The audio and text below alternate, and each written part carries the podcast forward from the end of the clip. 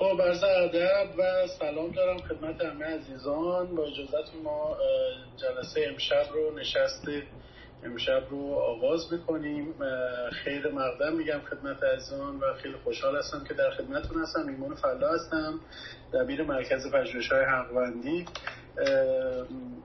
خیلی خیلی خوشحال هستم که موفق هستیم در سومین نشست. این مرکز در خصوص گفتمان حقوندی و انتقال این بیان حقوندی به جامعه در واقع جلساتی رو به صورت منظم برگزار بکنیم. این جلسات هر شنبه رس ساعت شش به وقت تهران برگزار خواهد شد. هدفمون در واقع در این نشست ها انتقال در واقع گفتمان حقوندی به عنوان یک گفتمان پایدار و قابل اعتماد هست به جامعه. و که حالا من لینک گفتمان حقوندی رو که در واقع در خروجی مرکز پژوهش حقوندی هست خدمت عزیزان گذاشتم. اینجا می‌تونن مراجعه بکنن و مطالعه بکنن اصولا تمام مقالاتی که در حقیقت منطبق با گفتمان حقوندی هست جمع شده. و در حال این مرکز در خروجی مرکز قرار داده شده. عرض شود که خیلی خوشحال هستم که در خدمتتون هستم. امشب در خدمت جناب دکتر علی صدارت هستیم با موضوع رسانه های همگانی به مسابه شاخه چهارم دولت که من در جای خودش جناب دکتر رو معرفی خواهم کرد. اجازه می‌خوام قبل از اینکه معرفی ایشون بپردازم یک نکته رو اشاره بکنم که دو تا نکته. چون از آن در بازخوردهای جلسات پیش عنوان کردن که خیلی خوب هست. ما یک توضیح کوتاهی رو در مورد اساسا واژه حقوند اشاره بکنیم و اینکه این واژه چیز چه مفهومی داره. خب خیلی خلاصه بخوام عرض بکنم در حقیقت واژه حقوند یک ترکیب یا یک ریختی از ترکیب دو واژه هست. حق و وند که حق رو ما در گفتمان حقوندی به ویژگی های اون تعریف کردیم. این اتفاقی است که در اکثر گفتمان های دیگر به قدرت تعریف میشه حق. اگر شما قدرت داشته باشی حق با شماست. حالا به اشکال مختلف توجیه میشه. اما در گفتمان حقوندی است که حق امکان این رو پیدا می‌کنه که به ویژگی هاش تعریف بشه. حالا چند ویژگی رو عرض می‌کنم مثلا شفافیت یکی از ویژگی های حق هست این که تبعیض در حق نیست تناقض در حق نیست روش حق باعث حق باشه که حق اتفاق بیفته و قصه و وند در واقع پسوند ایرانی است از زبان سانسکریت مفهوم وط بوده و الان هم مفهوم وند. در واقع وقتی که به یک واژه اضافه میشه سه مفهوم رو دلالت می‌کنه. یک چگونگی است یک دارندگی است و یک مانندگی. یعنی بر هر سه اینها دلالت می‌کنه.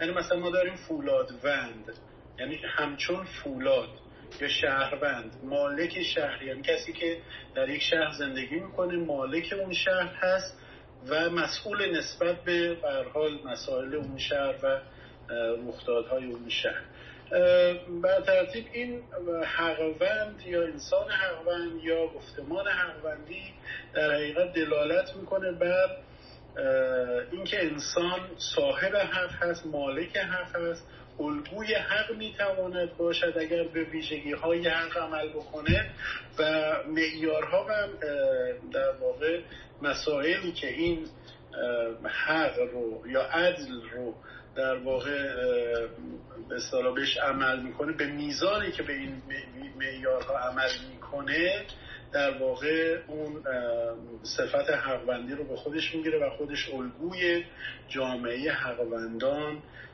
یا شهروندان حقوند میشه.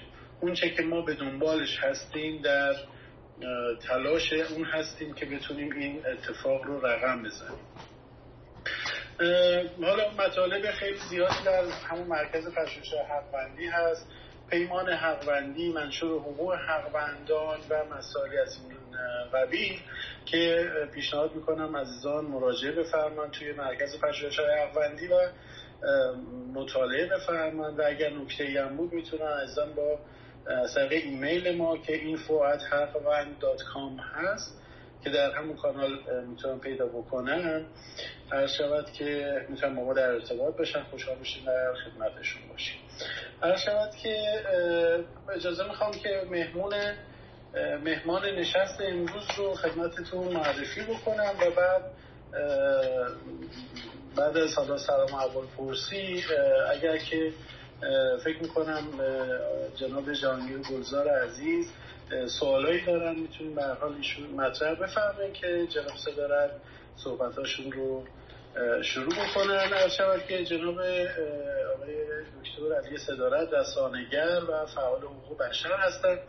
پژوهشگر و نویسنده کتاب رسانه های همگانی به مسابه شاخه چهارم دولت که لینک وبسایتشون رو هم به زودی اینجا قرار خواهم داد. که از آن بتونن وارد وبسایتشون بشن این کتاب رو دانلود بکنن و استفاده بکنن. خیلی خوشحال هستم جناب دکتر صدارت عزیز. اگر سلام اول پرسی داریم بفرمایید. بعد آقای گلزار حالا صحبتاشون شروع می‌کنن و در خدمتون هستیم. بله عرض سلام دارم خدمت شما. ممنونم از دعوتتون. عرض سلام دارم خدمت هموطنان و همزبانان عزیزی که مخاطب این جلسه هستن. سلام دارم خدمت شما آقای صدارت و سلام دارم خدمت همه عزیزانی که در اتاق هستن. البته شاید نیازی به سوال از شما نیست برای اینکه شما در زمینه رسانه ها مسئله سانسور و اینکه چه نقشی رسانه های آزاد و مستقل دارن هم مطالبی نوشته اید هم که به صورت تصویری و مصاحبه به صلاح مجموعی رو ارائه کرده. خواستم از شما خواهش کنم اگر امکان داره در همین زمینه با ما گفتگو کنه که در یک جامعه ای که در اونجا در حقیقت مردم از حقوق شخصی و از حقوق شهروندی خودشون برخوردار میشن نقشی که رسانه ها پیدا می‌کنه. در اینکه مبارزه کنه با سانسور و اطلاعات رو آنگونه که رخ می‌دهند در اختیار مردم قرار بده چیست؟ اگر امکان داره لطف کنید چون که در مقدمه خدمتون من برای عزیزان عنوان کنم که در کتاب قانون اساسی پیشنهادی که به جامعه ایران ارائه کرده ایم در اونجا بخشی هست که راجع به رسانه ها و نقشی که در یک جامعه آزاد و مستقل داره توضیح داده شده و خب از آقای صدارت گرامی خواهش می‌کنم در این خصوص برای ما صحبت کنم خیلی ممنون. میکروفون آزاد ممنون آقای گلزار گرامی. بله ارز کنم که الان ببینید توی هیچ جامعه نمیشه نقش رسانه ها رو انکار کرد نادیده گرفت. الان حالا مثلا جنگ امریکا با حملش به افغانستان و بعد به عراق. اینجا خیلی جالب بود مشاهده این قضیه که چجور جامعه رو نه تنها در جامعه امریکایی بلکه جامعه جهانی رو سوق دادن به اون قضیه برای بر اساس چند تا دروغ. و این به اصطلاح جنگ روانی این جنگ روانی رو که در واقع مادر همه جنگ هاست. ولی یه جنگی هستش که ما امکانات دفاع پیروزمندانه رو در خود برای خودمون در اون جنگ داریم. چطور مادر همه جنگ هاست؟ یعنی اینکه اگر که اون مغزشویی و جنگ روانی رو را ننداخته بودن واسه اینه که مردم امریکا و مردم دنیا رو آماده بکنن برای حمله به افغانستان و بعد بیشتر از اون در عراق چنین چیزی نمی‌تونست با اون دروغ و دقل هایی که سرهم کرده بودن اتفاق بیفته. در نتیجه در شروع شاید اصلا بعد نباشه که یه توضیح کوچیک و مختصری بدیم راجع به اصلا عنوان این جلسه ای که در خدمت مخاطبان گرامی هستن رسانه های همگانی به مسابه شاخه چهارم دولت. اولا رسانه ها منظورمون هر وسیله ای که ما بتونیم که با همدیگه تبادل نظر بکنیم. عقلامون رو بذاریم رو همدیگه. که گفت عقل را با عقل دیگر یار کن امرهم شورا بخوان و کار کن. برای اینه که بتونیم فکرامون رو بذاریم رو هم دیگه و اون عقل جمعی تصمیم جمعی رو بتونیم بگیریم باید یه جوری با هم دیگه بتونیم ارتباط برقرار کنیم. سالیان پیش قبل از انقلاب الکترونیک قبل از انقلاب انفرماتیک تنها چیزی که مثلا در اختیار ما بود زمان دانشجویی یه چند تا شبنامه و اعلامیه و دیگه خیلی هنر می‌کردیم. از این دستگاه های استنسیل و اینجور چیزا بود که بشه مثلا تکثیر کرد و اینجور چیزا. حتی موقع ها فکس و اینجور چیزا هم نبود. نمابر به فارسی ترجمهش کردن. ولی حالا همینطور که گذشت الان رسیده به اینجایی که الانه ما به طور زنده در سراسر جهان این جمع کوچیک دور همدیگه جمع شدیم. توسط این رسانه ها پس هر وسیله ای که بتونه عقل ها رو به همدیگه نزدیک بکنه اون یک معنیش رسانه است. ارز کنم به خدمت شما همگانی رسانه های همگانی. چند جور رسانه داریم؟ یکی رسانه هایی که به خصوص در داخل ایران بیشتر مورد نظر ما البته که بودجهش و پولش رو دولت میده. یعنی در واقع مال ماست مال ما مردمه. این که خب به شکلهای مختلف ممکنه در تمام دنیا باشه. تو امریکا خیلی کمتر به خاطر به حال اینجا مادر شهر سرمایه سالاری هست. تو اروپا شاید یه مقدار بیشتر به خصوص تو اون جاهایی که مردم سالارتر هستند کشورهایی که مردم سالارتر و حقوندتر هستند یه مقدار بیشتر. این بودجهش رو به اصطلاح یا مستقیم از مالیات مردم یه جوری کم, بهش اضافه می‌کنن یا اینکه یه جوری از بودجه های دولتی پرداخته میشه. در ایران که دیگه اصلا کاملا اون بودجه های عریض و طویل عظیم واقعا مغز آدم سوت می‌کشه که چه امکانات به اصطلاح عظیمی در اختیار رسانه های همگانی هست. مال همه است همگانیه مال ماست مال مردمه ولی اونا ولایت مطلقه دارن البته و اونجور که دلشون می‌خواد استفاده می‌کنن. خب این رسانه های همگانی در مقابل رسانه های دیگری هست. یکی رسانه های شخصی. رسانه های شخصی همین است که الان داریم من و شما استفاده می‌کنیم. اینستاگرام کلاب هاوس فیسبوک ارزم به خدمت شما این یوتیوب حتی ایمیل کردن ها تک زدن ها اینا رسانه های شخصی است که یه جورایی در اختیار ما قرار می‌گیره به شکلهای مختلف اکثرا به صورت رایگان. ولی خب کنترلش به مقدار بسیار زیاد دست خود اشخاص هست افراد هست. این دوتا و سومی رسانه های خصوصی شرکت های خصوصی مثل همینی که مثلا در غرب می‌بینیم اونی که مثلا CNN خیلی معروفه عرض که فاکس نیوزش در جهت مخالف اون خیلی معروف هست و افکار متفاوتی رو در جامعه انتشار میدن. اون رسانه های خصوصی مال شرکت های خصوصی و رسانه های شخصی اصلا و اصلا ارتباطی به این شاخه چهارم نداره. این تشخیص و تمایزش بسیار بسیار مهم هست. ما نمی‌خوایم یک وسیله برای اعمال قدرت زور و دیکتاتوری بیشتر فراهم بکنیم. اون رسانه های شخصی و فردی و اون رسانه های خصوصی با تعریفی که الان عرض کردم خدمتون اون شامل قوانین دولتیه مثل هر کشور دیگه ای که میشه مثلا چه می‌دونم روش بم درست کردن رو و آدم کشی رو دون رسانه ها پخش کرد. این قانونیه از نظر یک کشور از نظر قوانین مدنی از نظر قوانین موضوعی یا نه. اون قوانین حاکم خواهد شد بر رسانه های شخصی و فردی. این یه طرف و رسانه های ارزم به خدمت شما خصوصی شرکت های خصوصی و به این ترتیب. پس به طور عام سه تا رسانه عمده داریم. رسانه های شخصی و فردی یکی رسانه های خصوصی دوتا و اونچه که موضوع عرایز من هست رسانه های همگانی رسانه های همگانی. پس این مشخص شد فقط و فقط تکرارش بسیار لازمه فقط و فقط اونهایی که از بودجه دولتی استفاده می‌کنن و در واقع مال ما هستن. میگیم به مسابه یعنی نه مساویه نه به عنوانه بلکه همسنگ هم پایه هم ارزش. ارزم به خدمت شما هم درجه و هم منزلت شاخه های دیگه. شاخه چهارم. حالا شاخه چرا میگیم؟ ببینید الان ما توی کلاب هاوس حقوندی هستیم. دوست عزیزم آقای فلا توضیح دادن که چرا حقوندی؟ و معنی اون کلمه چی هست؟ بار کلمات بسیار مهمه که از چه کلمه استفاده می‌کنیم؟ اینه که مثلا دو تا کلمه مصطلح باشه ببینیم کدوم بهتره در گفتمان حقوندی. از کدوم یکی میشه سوء تفاهم ها رو زدود و از کدوم یکی میشه حسن تفاهم ها رو اضافه کرد.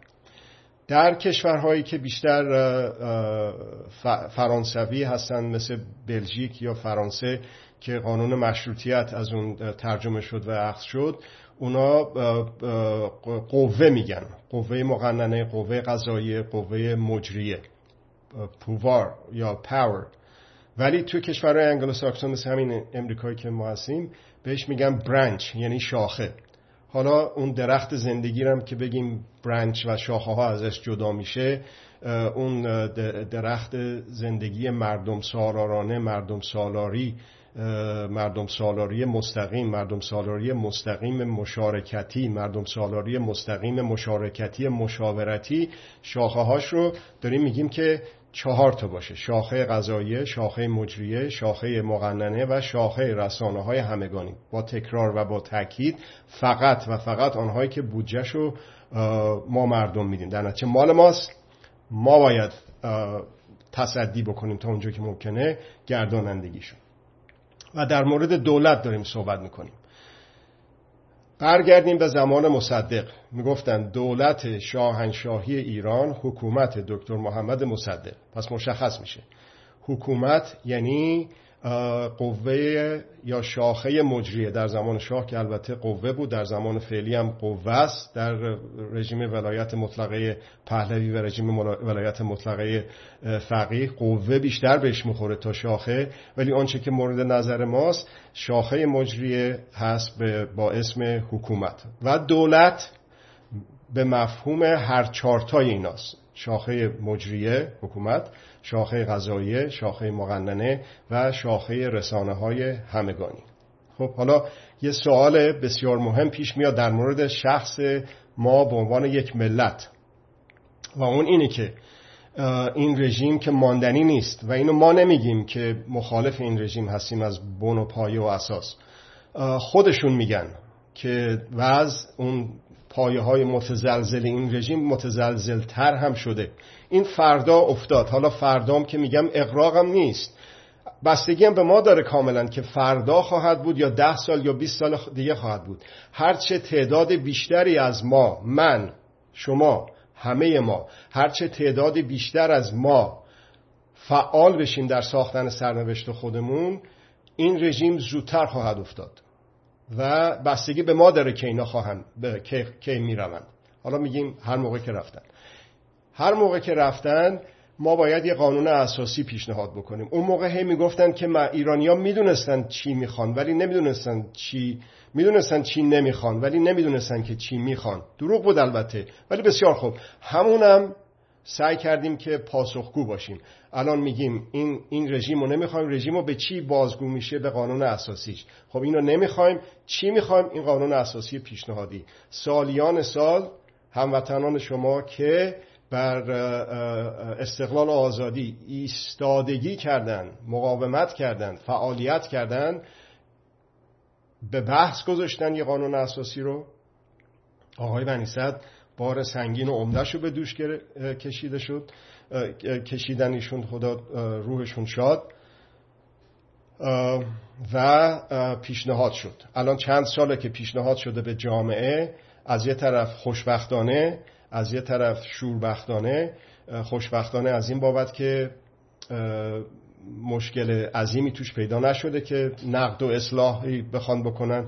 و شوربختانه که کاشکی می‌شد کاشکی بحث می‌شد کاشکی به بحث گذاشته می‌شد. از جمله همطور که دوست از مای گلزار اشاره فرمودن در اون کتاب در اون پیشنهاد شاخه چهارم پیشنهاد شده. خب فردا که این رژیم ریخت فردا پس فردا هر چقدر دیگه بستگی به همت ما داره با این دم و دستگاه عریض و طویل چه به لحاظ پرسنل چه به لحاظ بودجه وسایل امکانات پول ما مردم هست.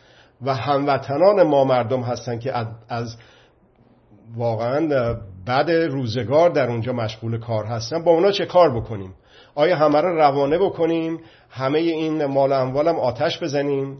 اونی که اقلایی نیست. اون بعثی زدایی هم که در عراق اتفاق افتاده دیدیم که چه نتیجه ای گرفتن ازش.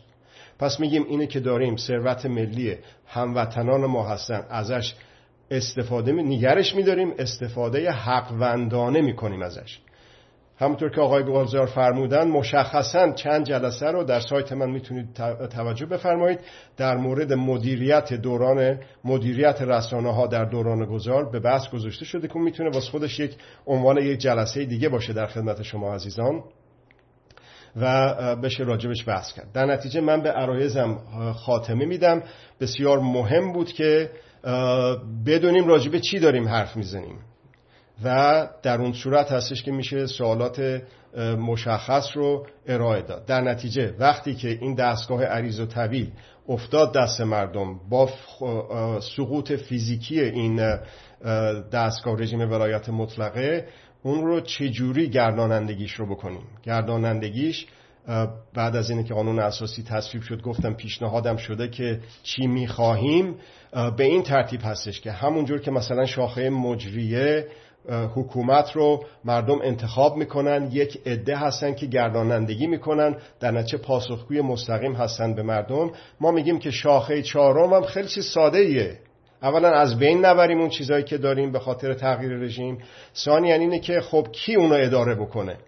آیا یک مثلا آنچه که در بعضی کشورها مرسومه یه نمایندگانی از شاخه مجریه یک نمایندگانی از شاخه مقننه منصوب بشن توسط اون شاخه ها یا اینکه نه مستقیما توسط ما مردم انتخاب مستقیم بشن و بعد از اینه که مستقیم انتخاب شدن در نتیجه پاسخگو هستند به ما مردم برای یک دوره محدود.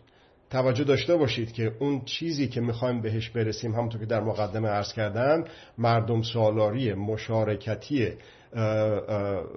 ارزم به خدمت شما مشاورتی مستقیم هستش و زمینه های این رو داریم کم کم فراهم می‌کنیم. اون فردا اتفاق نمیفته در آینده های دور اتفاق میفته ولی برای دورترین راه ها هم از یه قدم باید شروع بکنیم.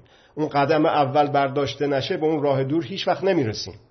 و این به نظر من یک قدم بسیار بزرگی می‌تونه باشه در رسیدن به هدف مردم سالاری مشارکتی مشاورتی مستقیم.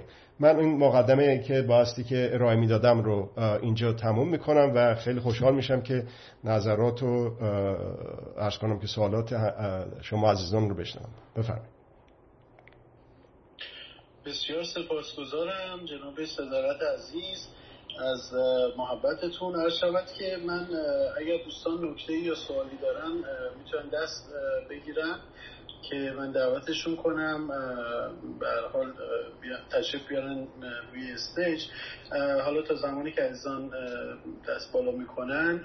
اول اینکه من لینک وبسایت جناب صدارت رو زمینه کردم. دوستان می‌تونن مراجعه بکنن. هم کتاب خودشون در اون وبسایت هست و هم سخنرانی ها و موارد دیگر و عرض شود که خب با توجه به اینکه نام جناب دکتر صدارت به عنوان یکی از عزیزانی که در هیئت نقد و بررسی قانون اساسی نویسندش جناب ابوالحسن بنی صدر بودن به چشم می‌خوره. من اجازه می‌خوام که ازتون راجع به که مورد یه مورد به نظرم رسید صحبت بکنم.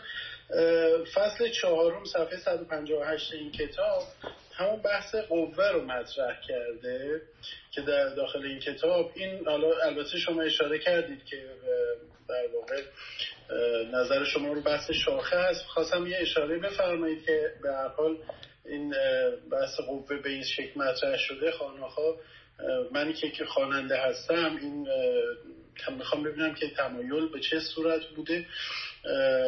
یه ویژگی این کتاب خیلی چیزی که برای من جالب بود بحث در واقع 15 اصل رو به قوه وسایل ارتباط جمعی اختصاص داده شده که از این 15 اصل یکیش وظایف ارتباط مثلا وسایل ارتباط جمعی هست و یک بخشش هم در مورد انواع ممیزی و سانسوره که خیلی جالب توجه از آن رو جلب می‌کنم که حتما این کتاب رو که روی وبسایت هست رو همون کانال حقبن هست مطالعه بکنن و یه بخشی هم که داره در اخلاق روزنامه نگاری یعنی علاوه بر زمینه ششم این کتاب صفحه 286 به اخلاق روزنامه نگاری در واقع اشاره شده.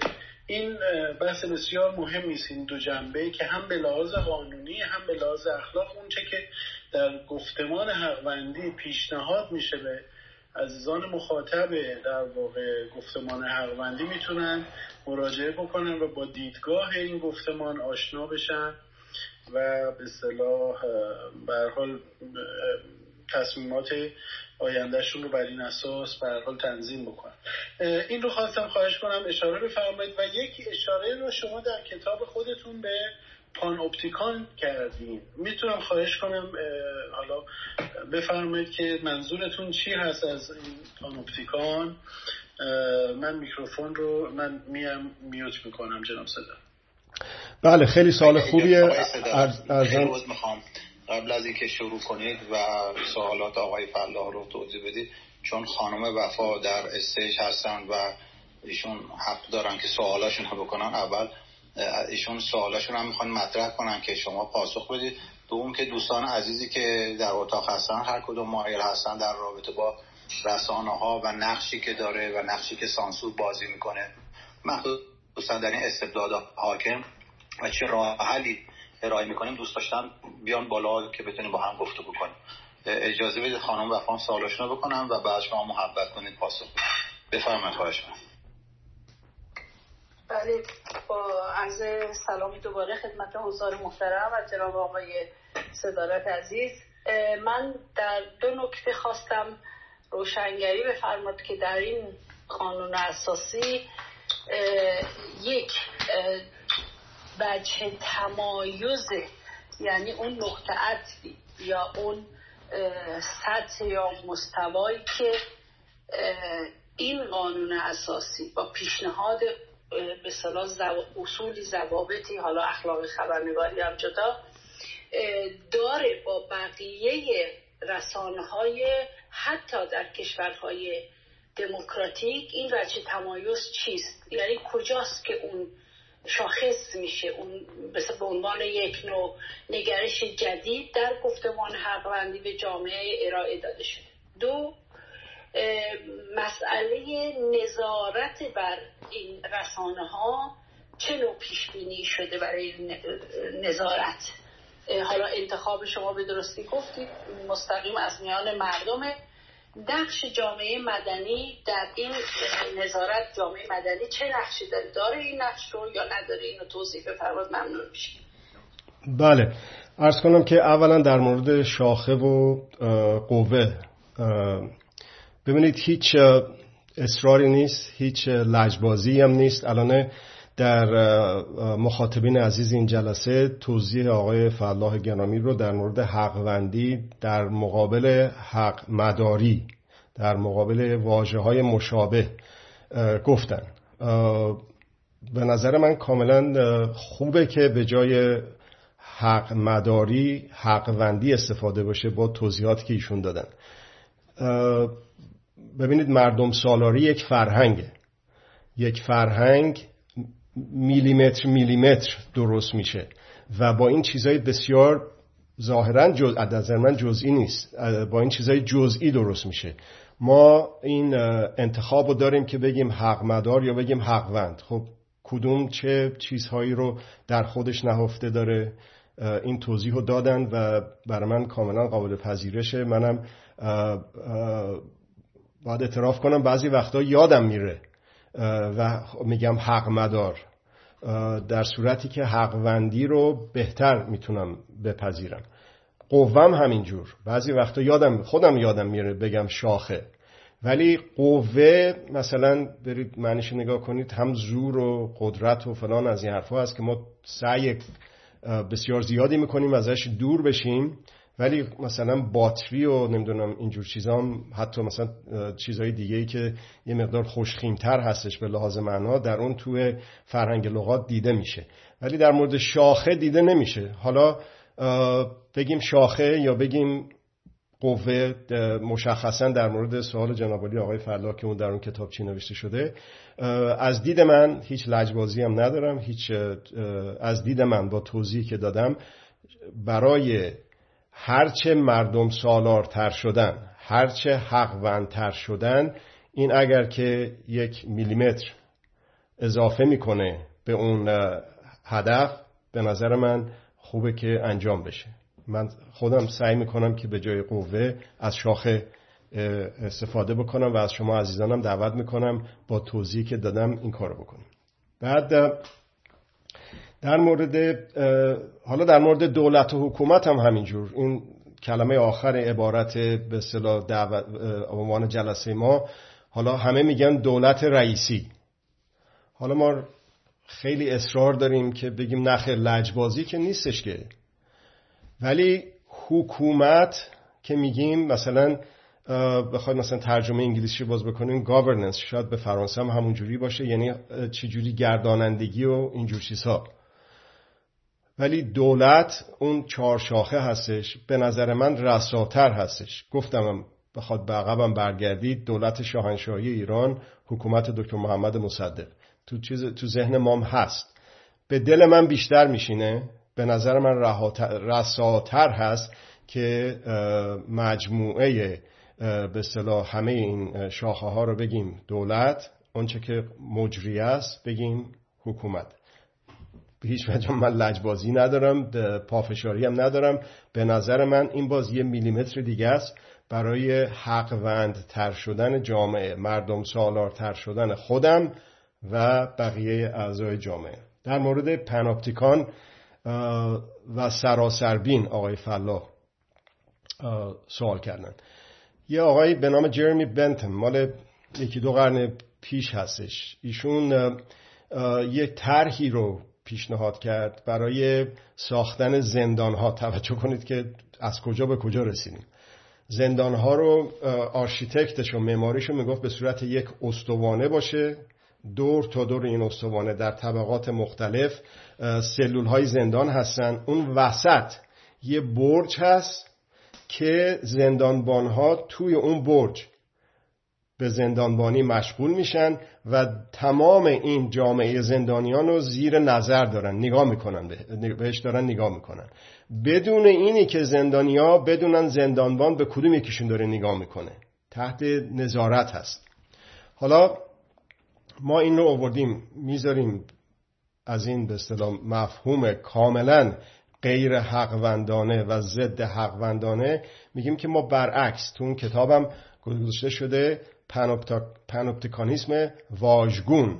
یعنی درست برعکس. یعنی چطور؟ یعنی ما مردم اون دور تا دور نشستیم دولت در مجموعه چهارتاش اون وسط قرار گرفته و باید زیر نظر ملت باشه.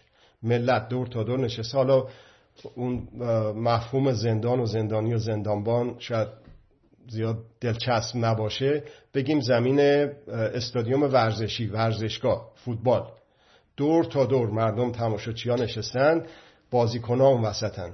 دور تا دور مردم نشستن و دولت اون وسط مشغول عمل هست. خب حالا چجور بشه این دولت رو در مجموعه زیر نظر کاملا مستقیم مردم قرار داد. با پولی که خودمون مال ماست با بودجه که مال ماست. امکاناتش هم در مورد ایران وجود داره و هست. این پناپتیکان و پناپتیکان واژگون سراسربین سراسربین واژگون. این حالا در مفهوم قدرت سرمایه سالاری که می‌بینیم می‌بینیم که تمام این تلفن های همراه و تمام فیسبوک و فلان از این حرفا واقعا اونا هستن که دارن ما رو کنترل می‌کنن. حالا اصلا همین فیسبوکی که من گفتم در سراسر مثل یک کشور دیکتاتوری میمونه. در سراسر دنیا چند میلیارد نفر عضو این فیسبوک هستن. یک نفر یک خودکامه اون آقای زوکربرگ اون بالا سیاست گذاری می‌کنه که چجوری اینجا انجام میشه دیدیم که در برگزیت نقش پیدا کرد در انتخابات ترامپ نقش پیدا کرد اون کمبریج انالیتیکا چجور رسوا شدن؟ از رو که نمیرن البته در این پانوپتیکانی که غیر واژگونه. ما میگیم که چجور بشه که از امکانات دولتی که مال ملت هست استفاده بکنیم که حتی نه تنها قدرت های دولتی بلکه قدرت های غیر دولتی رو هم بتونیم به صورت پناپتیکان یا سراسربین واژگون تحت نظر داشته باشیم. این برمیگرده به سوالی که دوست عزیزم خانم وفا فرمودن که رسانه ها و چه تمایزشون حتی در کشورهای دموکراتیک به چه شکل است. ببینید اونچه که مختصرا عرض کردم به این ترتیب هستش که در آلمان در انگلیس در همین امریکا یک بودجه مختصری در قرار می‌گیره برای رسانه های از شود که ملی هستن. حالا اینم استفاده از لغتاش با توجه به اینه که توی کشور ما مثلا همین دولت و حکومت هیچ وقت هیچ خطکشی همش زیر سر ولایت مطلقه است. چه ولایت مطلقه پهلوی چه ولایت مطلقه فقیه. اصلا معلوم نیست دولت که حکومت چیه. اینا همه بر جان و مال و ناموسشون اون یارو اون بالا نشسته و بستیت داره.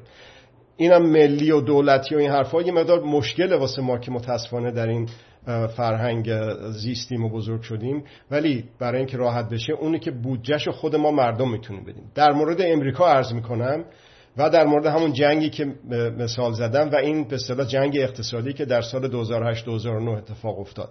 یه مثال بسیار جالب.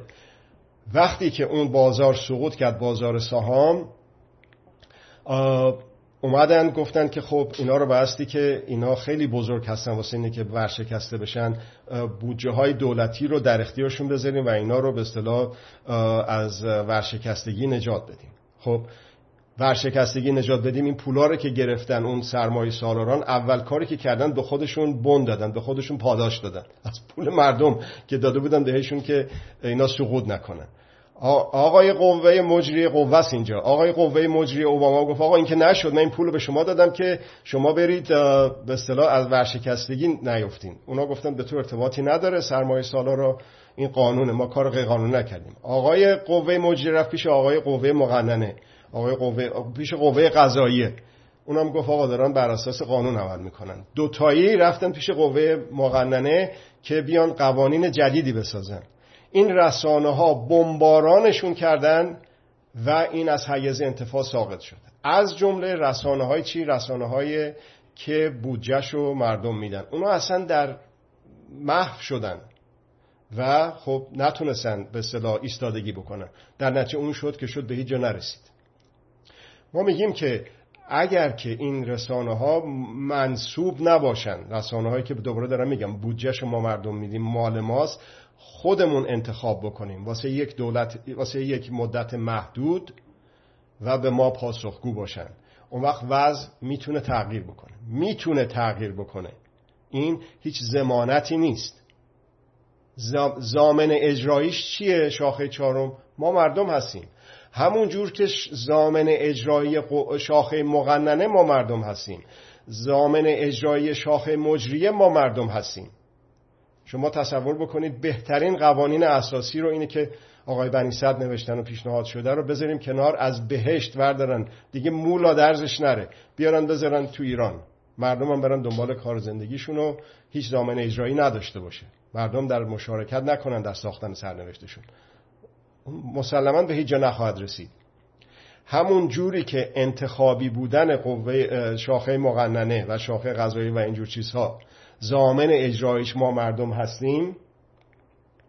جواب سوال بعدی دوست عزیز خانم وفا نظارت نقش جامعه مدنی چه شکلی هست؟ زامن اجرایی شاخه رسانه های همگانی هم ما مردم هستیم وگرنه پشیزی ارزش نداره. ما باید فرهنگ مردم سالاری حقوندی یعنی این.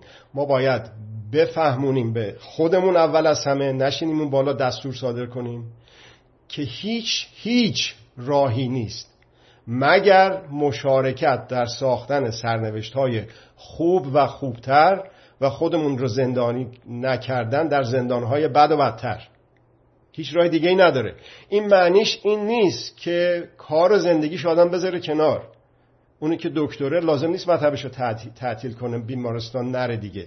اونی که ارزم به خدمت شما مهندسه لازم نیست دیگه نقشه نکشه. اونی که خانه داره لازم نیست دیگه خانه داری نکنه. راننده اتوبوس اتوبوس رو پارک نکنه یه کنار فقط بگه مشارکت. در جوار کارهایی که لازمه واسه چرخیدن جامعه آدم یک, یک مشارکتی بکنه در ساختن سرنوشت های خوب و خوبتر. اون وقت اون وسیله که در اختیار آدم قرار می‌گیره در اختیار شهروندان قرار می‌گیره همین است که مال ماست رسانه هاست. که ببینیم چی شد. رسانگر بره آقا تو چرا همچی کردی؟ الان در اون کشور اروپایی یارو ماشینشو بنزین زده بود از پول شهرداری. رسواش کردن استفا کرد. در ایران میلیاردها هزارها میلیارد دزدید مقامو کشش نده اون کشش نده همون شد رفت. پس زامن اجرایش نظارت بر رسانه ها نقش جامعه مدنی همون نقشی است که وظیفش هست. باید باید دستور نمیدم من.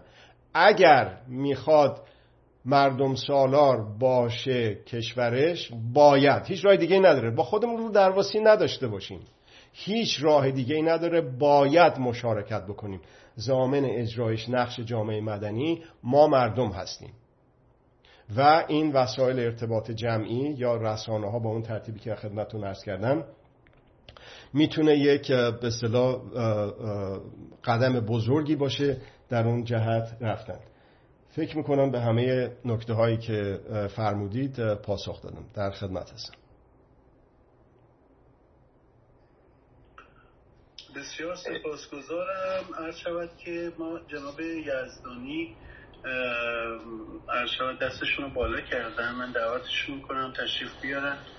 عرض شود که بالا صحبت بکنیم. در خدمتشون باشیم. من حالا چیزی که به نظرم رسید که هر شود که قبل از اینکه جناب یزدانی صحبتشون آقا حنیف صحبتشون رو مطرح بکنن به نظرم میاد که تو همون به اصطلاح کتاب قانون اساسی که مطرح شده خب در حقیقت بودجه این مجلس شاخه چهارم از طریق قوه یا شاخه در حقیقت مجرمه هست.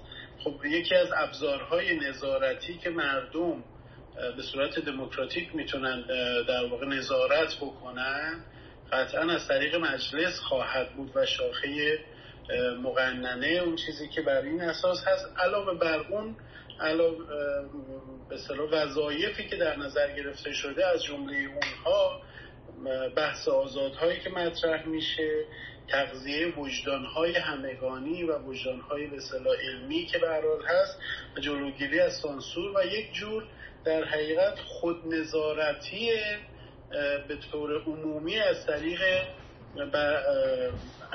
عمل به وظایف خود این در واقع شاخه چهارم در واقع به وجود میاد. ما این رو هم در نظر باید به نظر داشته باشیم که ما در واقع در این راجع به جمهور حقوندانی صحبت می‌کنیم که شامل انسانهای حقوندی هستن که به حقوق اشراف دارن و می‌دونن که مسئول هستن نسبت به حقوقشون در این جامعه ای که به هر حال جناب جهانگیر صحبت کردن جناب گلزار صحبت کردن که اگر جامعه روی کرد داشته باشه نسبت به گفتمان حقوندی و باور داشته باشه و عمل بکنه اون وقت این جامعه در حوزه شاخه چهارم و رسانه ها چه شکل و مختصاتی خواهد داشت. جناب حنیف خیلی خوشحال هستم در خدمتون هستم. بفرمایید صحبتاتون رو میشنم سلام خدمت همه دوستان صدای من رو دارید؟ بله بله. بسیار خوب. عرض کنم خدمتون که من خیلی وقتتون نمی‌گیرم. فقط یک سوال حاشیه‌ای داشتم در رابطه با همین کلماتی که به صورت اشتباه در کشور ما وجود داره. یک, یک کلمه دیگه که به نظر من بد ترجمه شده در ایران کلمه ناسیونالیسمه ما در ایران مثلا دولت مصدق رو دولت ناسیونالیسم می‌دونیم در حالی که اصلا چنین چیزی نیسته چون کلمه ناسیونالیست به صورت در غرب در همه زبانهای غربی یک بار منفی داره. یعنی خیلی نزدیک هستش به بحث نجات پرستی یعنی وقتی شما مثلا من ناسیونالیست هستم یعنی من به جناح راست تعلق دارم و در واقع یک سری ایده های نجات پرستانه هم ممکنه در اون در میان عقاید من وجود داشته باشه. در حالی که مصدق اصلا چنین چیزی نبود. یعنی نظرش به این صورت نبوده که فرزند ایرانی ها برتر از بقیه نجات های و بقیه ملل هستند. و احترام عمیقی برای سایر ملل و حقوق سایر ملل هم توشه در عمل کردش هم بوده.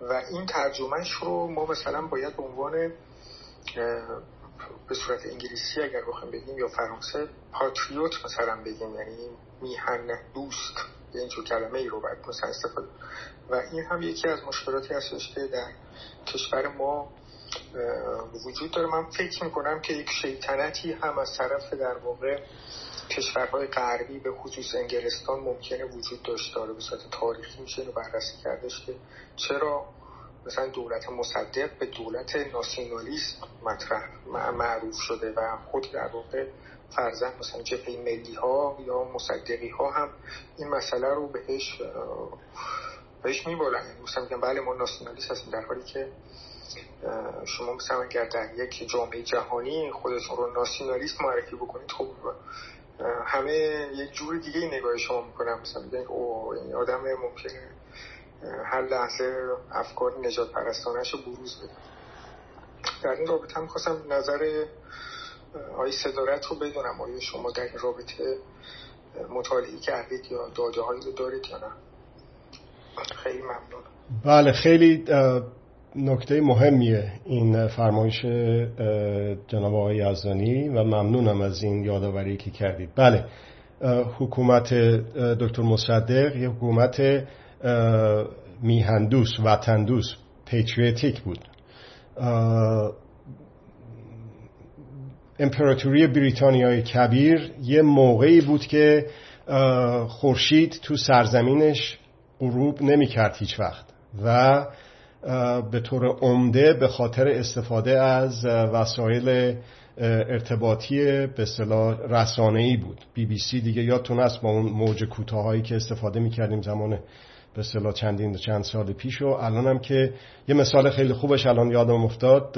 خانم پروفسور فیروزه بنی صد مصطفوی در مورد این همین سارس کووید 19 که به اصطلاح یک ابتکار جدیدی رو به دنیای به جامعه پزشکی دنیا ارائه دادن دیدید که به خاطر دشمنی با خادم این کشور آقای ونیست پدرشون خودشم که فقط به خاطر اسم فامیلی که ایشون داشت چه جور تخریب رو روا داشت بر ایشون. حالا چند نفر از این روش درمانی ایشون استفاده نکنن بمیرن به درک چیزی برای بی بی سی و اون آقای گرداننده که واقعا چقدر باید شرمنده باشه از خودش. بعد از اینی که اون جوایز داده شد جورنال های پزشکی مختلف نوشتن و اینا. و در واقع درست فرمودید شما. این یکی از چیزهایی که قدرت ها یاد گرفتن و به کار می‌برن تئوری توته است. الان هم شایع شده که همه چی میگن کار انگلیس هست. خب همه چی نه ولی کار انگلیس هم هست. مثلا در مورد همین وضعیتی که ما الان داریم. کار انگلیس ها نیست کار امریکا نیست کار اسرائیل نیست که آقای مناخیم بگین در همون کنست همون اول انقلاب گفته بود که ما باید یه کاری بکنیم که ایرانیا در هر کاری که می‌کنن شکست بخورن. همه کاراشون باید به شکست روبرو بشه. بایستی که بینشون اختلافات قومی و عقیدتی و دینی بندازیم مذهبی بندازیم. اگرم نشد جنگ داخلی نشد از خارج بهشون حمله کنیم. نکردن این کارا رو. بله این شیطنت ها به قول دوست عزیزمون آقای یزدانی هست هیچ شکی نیست. ولی هرچی که میگذره جامعه جهانی داره دست بالا رو پیدا می‌کنه به خاطر استفاده از رسانه های شخصی و فردی. الان در سال 88 اون جنبش خودجوش اصلا یه چیز عجیبی شده بود در این امریکایی که ما زندگی می‌کنیم. سرفصل روزنامه های بزرگ اون بالا نوشته بود هر ایرانی یک رسانگر هر ایرانی یک ژورنالیست رسانگر برای اینه که نقش پیدا کرده بود وسایل به اصطلاح رسانه های شخصی برای اون جنبش. حالا اونا میشه راجبش صحبت کرد که اگر که به جای رأی منکو می‌گفت حق منکو اون قضیه ارحل می‌شد مثل مصر که به 18 روز آقای حسنی مبارک افتاد. خب حالا شما میفرمایید که پیتریاتیک وطن دوست میهن دوست در مقابل ملیگرا که هیچ بحانه ای ندیم دست قدرت ها کاملا درسته. خیلی وسواس به خرج باید بدیم. حالا مثلا دنیا آخر میشه بگیم ما ملیگرا هستیم؟ نه دنیا آخر نمیشه. لجبازی باید بکنیم بگیم نه الا الا نگیم بگیم وطن دوست میهن دوست نه لجبازی هم در کار نیست. این باز یه میلیمتر برای حرکت در جهت اون آرمانی که خیلی دیر به دست ما امیدواریم برسه و ما نقش امیدوارم داشته باشیم درش و اون چیه؟ مردم سالاری مشارکتی مشاورتی مستقیمه استفاده از لغات درست که بار حقوندی دارن خب اگه بگیم ملیگرا خب بله اون میشه به خصوص در غرب به درستی گفتن آقای یزدانی. در همین امریکاش هم همینجور. با این کودتای انتخاباتی که ششم ژانویه پارسال اتفاق افتاد. خب حالا اینو چجوری میشه بر اساس گفتمان حقوندی حلاجی کرد تجزیه تحلیلش کرد؟ چیکار بکنیم که درست بشه؟ ما باید یه جوری با هم دیگه کار کنیم. ما بگیم ما ملیگرا هستیم با هم در اساس اون کار بکنیم. این می‌تونه از توش یه چیزی در بیاد. بگیم وطن دوست هستیم اون کمتر می‌تونه از توش یه چیزی در بیاد در جهت منفی. وطن به به می‌تونه اصلا وطن به عنوان جامعه جهانی باشه. یا یک فرد باشه یا یک ملت باشه. ولی برای اساس قرار دادن همکاری ها به جایی که وطن هم حتی باشه که به اصطلاح بشه از توش بازی چیزایی در بیارن قدرت و شیطنت بکنن ملیگرایی که به درستی فرمودن که بیشتر میشه استفاده کرد چی رو بذاریم وسط و با هم دیگه همکاری کنیم؟ حقوق. داریم در جلسه گفتمان حقوندی داریم صحبت می‌کنیم. حقوند. و بهتر بگم حقوند تر بشویم. هرچه بیشتر. خب چطور؟ آقا من این حقوق آقا خانم نباید گفت فقط آقا بیشتر باید گفت خانوم. برای اینکه الانه می‌بینیم که در ایران ما واقعا باعث افتخار من هست به عنوان یک مرد ایرانی و یک چیزی رو یه جایی دیدم و چقدر به دلم نشست. میگه اگه مردی بیا ایران و زن باش. و واقعا می‌بینیم که سر همین اجابه اجباری چجور استفاده کردن. نه اجازه دادن به بیهجابی اجباری اجازه دادن زنان نه به هجاب اجباری. این حقوندیه این ملیگرایی نه. وطن دوستیه بله ملیگرایی خب بله. ولی چی هستش که دیگه هیچ سوء تفاهمی نمی‌تونه بذاره وسط و اون حقوندیه. حق مدار باز کمتر میرسونه حقوند بیشتر میرسونه. من به عنوان یک انسان با یک حقوقی در ذات من در نهاد من هست. به دنیا میام و بعدم از دنیا میام. حقوقی که همه مکانیه. نه اینکه اسرائیلیه داشته باشه امریکایی داشته باشه من نداشته باشم. اون یارو میگه باید بریم امریکن لایفز رو. جانها و به اصطلاح جون امریکایی ها رو مواظب باشیم که از بین نره. دیدیم که با اون تعصب تبعیض آمیز چجور جون امریکایی ها به خطر افتاد. با گسترش خشونت ها بعد از حمله به عراق و افغانستان. پس همه مکانیه. همه زمانیه. نمی‌تونیم بگیم بابا حالا اون 20 سال دیگه دیگه ولش کن دیگه تموم شد دیگه. حالا اون 28 مرداد اوف اینا قضیه دیگه آشوراش اینا رو اون قدرت مدارا میگن این حرفا رو. نه نه همه زمانیه. و همه کسانیه. همه مکانی همه زمانی همه کسانی. بدون هیچ تبعیضی همه کسانیه. منه که مردم. منه که زنم منه که خردسالم منه که مسنم منه که سفیدم منه که سیاهم منه که اسرائیلیم منه که ایرانیم منه که فلسطینیم. با یک حقوقی به دنیا میایم از با یه حقوقی زندگی می‌کنیم و میریم جلو. در نتیجه اون به جای ملیگرا با اون اشکالاتی که جناب فرمودید حتی به جای پاتریوت و به جای ارز کنم که وطن دوست که باز دوباره هیچ مولا درزش نره شاید حقوند مفهوم بهتری داشته باشه. باز دوباره این شد یه میلیمتر دیگه در جهت رسیدن به هدف مردم سالاری مستقیم مشارکتی مشاورتی. امیدوارم جواب فرمایش جناب رو دادم.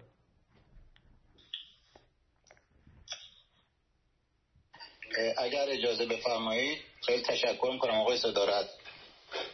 از توضیحاتی که دادید خواستم یه سوالی بکنم که به نظرم در رابطه است. البته در خلال صحبتاتون به این مطالب پرداختید. اگر کم وضوح بش داده بشه به نظر من جالبه. و اون که خب اگر که ما بگوییم رسانه هایی باید در کشور به عنوان یک قوه البته من به کلمه قوه اعتقاد دارم. شما میگی شاخون مسئله اصلا مسئله اصلی من نیست. به خاطر اینکه بخوام بتونم بیان کنم. این رسانه ها داره یک ویژگی باید باشن. یعنی یک ویژگی حاکم باشه بر اینکه محتوای رسانه ها باید چه عمل رو انجام بده و در حقیقت رسانه های غیر از دولتی یا اونها که دولت در حقیقت در ارتباط هستن و بوجهشون رو می‌گیرن و اینها سعی می‌کنن که مبارزه کنن با سانسور و اطلاع رسانی شفاف کنن.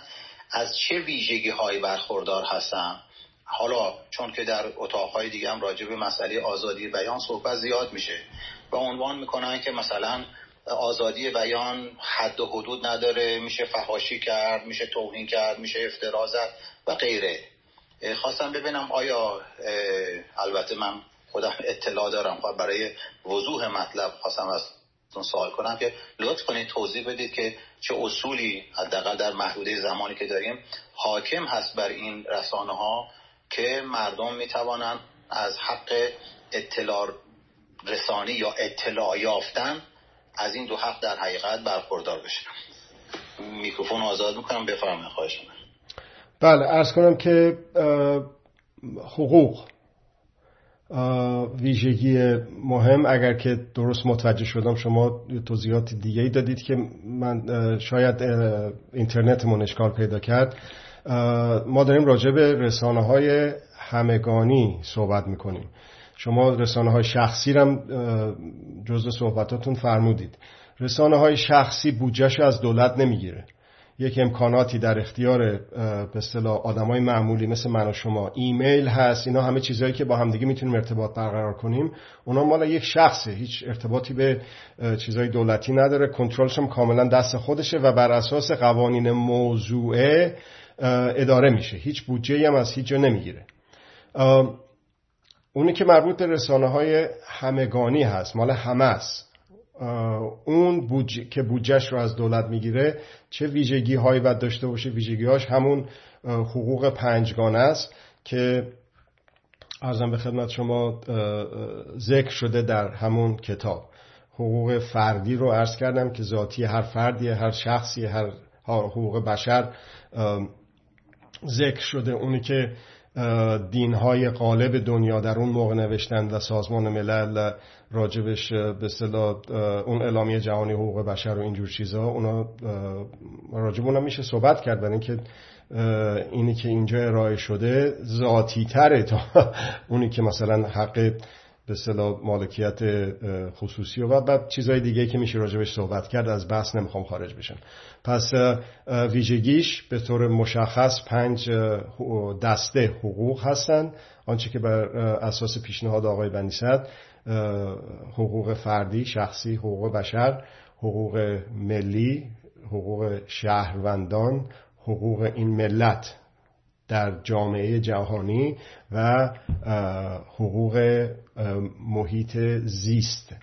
ببینید در مورد تمام این چهار حقوق دیگه صحبت بکنید اولیش احتمالا به همش احتمالا نه دقیقا. هستش حق حیات حق زندگی کردن حق زیستن. ولی گفتیم حقوق همه مکانی همه زمانی و همه کسانی هستن. اگر که به حقوق طبیعت نگاه بکنید اون همه زمانیش بیشتر مفهوم و معنا پیدا می‌کنه. یعنی حق حیات نسل های آینده رو ما ازشون می‌گیریم با این آلودگی محیط زیستی که الان داریم می‌کنیم. پس حق طبیعت یه حقی هست حق محیط زیست یه حقی هست که اون ویژگی همه زمانیش بیشتر جلو چش آدم بروز می‌کنه. فرهنگ ایرانی ها هستش که دیگران کاشتند و ما خوردیم ما بکاریم و دیگران بخورن. اون گردویی که خدا می‌دونه چند سال بعد به بار میشینه رو یک پیرمردی داشت میکاش بر اساس اون داستان که آخه تو پیرمرد این چی چیه داری؟ کی به بار برسه؟ تو که هفت کفن هم پوسوندی؟ دیگران کاشتند و ما خوردیم ما بکاریم و دیگران بخورن. در نتیجه حق محیط زیست در قوانین اساسی به زور اومده و جدیدن تازه داره پیدا میشه و هیچ کدومش رو هیچ کدومش رو هیچ کدومشون در هیچ کشوری به این وسعت و با این دقت نوشته نشده. امیدوارم که به خصوص کنشگران محیط زیست لاقل به این یکی حق توجه داشته باشن و بتونن تکمیلش بکنن بتونن نظر بدن انتقاد بکنن اصلاح بکنن. این هیچ وحی منزل نیست. اون تو نوشته شده قوه. آقای گلزارم دوست دارم قوه. میگم لجبازی نیست. ولی وحی منزل هم نیست که نشه عوضش کرد.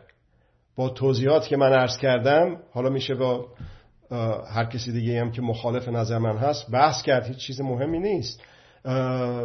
شاخه رساتره. شاخه کم، کمتر میشه رنگ و بوی زور مداری از توش در آورد تا قوه. دلیلش هم عرض کردم دیگه وقت جلسه رو نمی‌گیرم اگر اینکه لازم بدونن دوستان عزیز. ولی همین حق طبیعت رو محیط زیست رو این دیگه وحی منزل دیگه تمام جز این نمی‌تونه باشه. اصلا به این شکلی نیست. بایستی که فکر کرد راجبش نظر داد تو هسته هایی که به اصطلاح دور هم جمع میشن هموطنان راجب این بحث بکنن و به اصطلاح اینو به بحث بگذارن و همه حقوق رو بشه که بهتر و بهترش کرد. این چیز نهایی نیست. حتی بعد از نوشتن فرض کنید که در مجلس مؤسسان تمام این اصول این حقوق و قانون اساسی پذیرفته شد. اون دیگه تا ابد که اون که نیستش که میشه متمم داشت میشه تصحیحش کرد. هر جور که پیش میره جامعه و جامعه بازتر هم میشه به خصوص با امکاناتی که شاخه چهارم اون پنوپتیکانیسم واژگونه رو که برای شما توضیح دادم این عقل به کمک همدیگه میان. تقابل های کاهنده جای خودشو به همکاری های سازنده میده. این چیز بسیار بسیار مهمیه که رسانه ها در دموکراتیک ترین کشورهای امریکا جواب دوست عزیزمون چنین ویژگی رو ندارن. الان تو امریکا امریکایی نداریم. یا دموکرات داریم یا ریپابلیکن داریم. امریکایی مثل که اصلا وجود خارجی نداره. برای اینکه این تقابل های کاهنده هی زیاد شده به خصوص در عصر ترامپ و الان هم می‌بینیم که بایدن هم مثل اون اوباما مثل اون به خاطر اینکه فرهنگ فرهنگ قوه مداریه زور مداریه و این ویژگی ها جواب کوتاه این هستش که حقوق پنجگانه هست که اونجا مبسوط ارائه شده و امیدواریم که نقد و اصلاح و تصحیح و تکمیل بشه توسط هموطنان عزیزم و همزبانان عزیزم بله بفرمایید. بسیار سپاسگزارم جناب صدارت عزیز. در شود اگر دوستان صحبتی هست بفرمایید ما حدود هفت دقیقه داریم تا پایان جلسه. فقط یک نکته ای رو حالا چون مطرح شد بحث ملی گرایی من خواستم خاطر, خاطر از آن ارز بکنم که در واقع گفتمان حقبندی به گونه ای مخرج مشترک سه در واقع حرکت تاریخی ایرانیان هستند. میهندوستی یکتاپرستی و باورمندی به دین و مرام و چپگرایی ایرانی. یعنی مخرج مشترک هر سه اینهاست کما اینکه ما در گفتگویی که در چند جلسه آینده داریم در خدمت جناب موسویان هستیم. اساسا بحث ملیگرایی ایرانی است.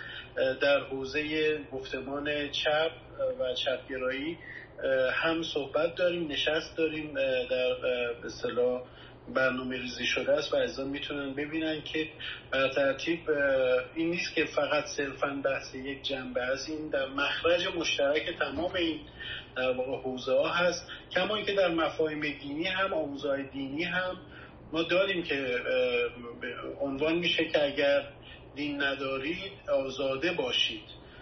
و این نشون میده که آزادگی صفت انسانی است نه الزاما صفت کسی که دیندار هست یا فقط دینی رو در واقع تبعیت می‌کنه. بر ترتیب خواستم این رو اشاره بکنم که ملیگرایی باورمندی و یکتاپرستی حالا یا و چپگرایی اینها همه واقع در حوزه گفتمان حقوندی به این صورت تعریف میشن و در نهایت همونطور که اشاره فرمودین بحث حقوق و حقوندی است که ملاک عمل و ملاک اندیشه و بیان حقوندی است. اگر دوستان صحبتی دارن بفرمایید تا در صحبت های پایانی جناب صدارت هم بشنویم. با اجازتون من خواستم برای اینکه موضوع خود رسانه های جمعی است در اصل 395 قانون اساسی پیشنهادی حدود 28 وظیفه برای این رسانه های ارتباط جمعی رو برقرار می‌کنه. چون وقت است. من خواستم دو سه تاشو به خصوص که الان در حال حاضر به خصوص ما بسیار گرفتاریم. یعنی تقریبا تمام 26 تاش حاکم نیست به عنوان وظیفه بر رسانه های همگانی در درون ایران. ولی چند تاش خیلی واضح و مشخصه. در به اصطلاح وظیفه چهاری که برمیشماره یه جاش میگه که با وجود که یکی از وظایف اصلیش ایجاد بحث های آزاده بین به اصطلاح جامعه علمی و غیره بحث آزاد میان گرایش های دینی و مرامی رو میگه باید تصدی بکنه. ولی روزنامه نگارانی که در خدمت این قوه چهارم هستن خودشون حق تبلیغ هیچ دین و مرامی رو ندارن. برای که موضوع تبلیغ این قوه اصول قانون اساسی است. البته شهروندان همه دارای مرام و عقیده می‌تونن بشن. بعد یکی از وظایفی که برمیشماره میگه افشای فسادها به خصوص فسادهای مقامات و ماموران دولتی ایجاد بیشترین حساسیت نسبت به خطر فسادها به خصوص دروغ گفتن به مردم رشوه گیری رشوه ستانی و سایر فسادهای دولت مردان و اداریان در داخل کشور و معامله با کشورهای بیگاره چیزی که در این رسانه به اصطلاح تو گیوم ملی صدا یا سیما حالا نمی‌دونم یه اسم دیگه برش مردم درست کردن. این به هیچ وجه پیگیری نمیشه. یا مسئله مبارزه با انواع ترورها به خصوص ترور شخصیت ترور اخلاقی که سلب اعتبار اخلاقی می‌کنه. اظهار حقایق پیش روی زمامداران آشنایی خرا... شناسایی خرافه ها و غیر اقلانی ها یافتن عوامل علل پدید آورنده شد حالا بگذاریم از بقیه وظایفی که شناسایی تبعیض هاست و امری که خیلی برای من مهم جزء وظایفی که برشمرده شده این است که فکرهای جمعی جبار رو افشا کنه. به خصوص اونایی که باعث تحریک احساسات عمومی میشه قوقاسالاری میشه جبسازی میشه. جناب آقای صدارت اشاره کردن چه در امریکا قبل از حمله به به اصطلاح عراق و افغانستان چه در مسئله این بحران مالی چگونه عمل می کنند با قوقا سالاری و جوسازی اتفاقا کار رسانه های گروهی همگانی باید مبارزه با این باشه و افشا باشه برای که قدرتمدارها نتونن شهروندان رو از خودشون قافل کنن. خیلی این 28 وظیفه جالبه و نشون میده در حال حاضر مردم ما از چه حقوقی حتی فقط در بخش رسانه های همگانی محرومن. خیلی ممنون که این فرصت رو من دادیم بله در مورد ارزم به خدمت شما اون سه گروهی که آقای فلاح فرمودند. بله این کاملا درسته. یعنی تمام کنشگران جامعه سیاسی رو در این سه گروه بزرگ میشه جا داد یه جوری. ولی بسیار خوب. حالا من با یه مشخصاتی زندگی کردم و بزرگ شدم. اون با یه مشخصاتی زندگی کرده و بزرگ شده و اون یکی به یه شکل. اینطور نیستش که من همه حقیقت رو یافته باشم و اون یا چطور. این بر چه اساسی همه ما می‌تونیم با هم دیگه همکاری بکنیم بر اونی که بر اساس اون چیزی که باهاش به دنیا میایم هممون بدون هیچ تبعیضی در همه مکانها در همه زمانها و همه کسانها. همه افراد با این حقوق به دنیا میان در ذات و نهادشون سرشتشون هست و اون رو می‌تونیم بذاریم وسط. دیگه دعوایی پیش نمیاد. چه می‌خواد چپ باشه چه می‌خواد به صلاح وطن دوست باشه. نگیم ملیگرا با توضیحی که آقای حنیف به درستی اشاره کردن. چه باورمند به دین به اصطلاح بیان آزادی باشه. این وقتی که حقوق حق وندی رو بذاریم وسط می‌بینیم که گرایش ها حتی آدم ها همدیگر رو نشناسن. الان یک تبلیغاتی که می‌کنن میگن کسی نیست. اینا برن کی میاد جای اینا؟ دروغه. دروغ محضه. الان یکی از همکاران عزیز من رئیس یکی از مریض ها شده. الان ببینید چه تاثیر عظیمی گذاشته در گردانندگی اون مریض خونه بعد از اینه که امورات دستش گرفته برای اینه که نظرش تایی دلش این بوده که خدمات بهتر پزشکی بده به هموطنانمون. یا یک رفراندوم دیگه. زمانی که زلزله اومد در کرمانشاه مردم رأی منفی دادن به دولت. دولت به معنی کل رژیم منظورمه. یعنی چی؟ یعنی نه به پول دادن به بنیاد امام و کمیته فلان و از این چیز می‌ذاره. حتی هلال احمر و اینها. دادن هر کی می‌خواست پول بده به خود آدما به خود افرادی که خیر هستن. پس یه جنبه سلبی داشت نفی دولت بود رژیم بود یه جنبه ایجابی داشت که ما خود مردم ما می‌تونیم امور خودمون رو تدبیر بکنیم. راهبندون می‌شد به سمت کرمانشاه. اینا میگن ایرانیا دزدن هیزن دقلن دستشون تو جیب هم دیگه است. دروغه. می‌خوان مثل زندانی سیاسی که شکنجه میدن بگن تو بدی پستی پلیدی اینو تو کله ما بکنن. میبردن توی یک دهکوره ای که چقدر فقر هست تو اون کردستان. می‌خواستن پتو بدن غذا بدن این حرفا. میمادن می‌گفتن نه نه نه نه نه بنز کافی به ما دادن. برید بدید به ده بالاتر. اینایی که تبلیغ می‌کنن ایرانیا دوزن هیزن دقلن نه نیستیم ما. همین تو همین امریکایی که من زندگی می‌کنم چقدر بتونم برای شما در سطح افراد نه دولت ها نه شرکت های بزرگ که با این مشاتگری و قشنگ بزک کرده دست تو جیب آدم می‌کنن و کنم نمی‌تونه بکنه. ما دوز نیستیم هیچ نیستیم. داریم دوز. هر جامعه دیگه ای داره. رفراندوم چندین بار کردیم که ما می‌توانیم. ما می‌توانیم بر اساس مرکز و کانون قرار دادن حقوق چه چپ باشیم چه وطن دوست باشیم چه باورمند باشیم به بیان آزادی دینی. حقوق رو بذاریم وسط. چندین بارم رفراندوم کردیم.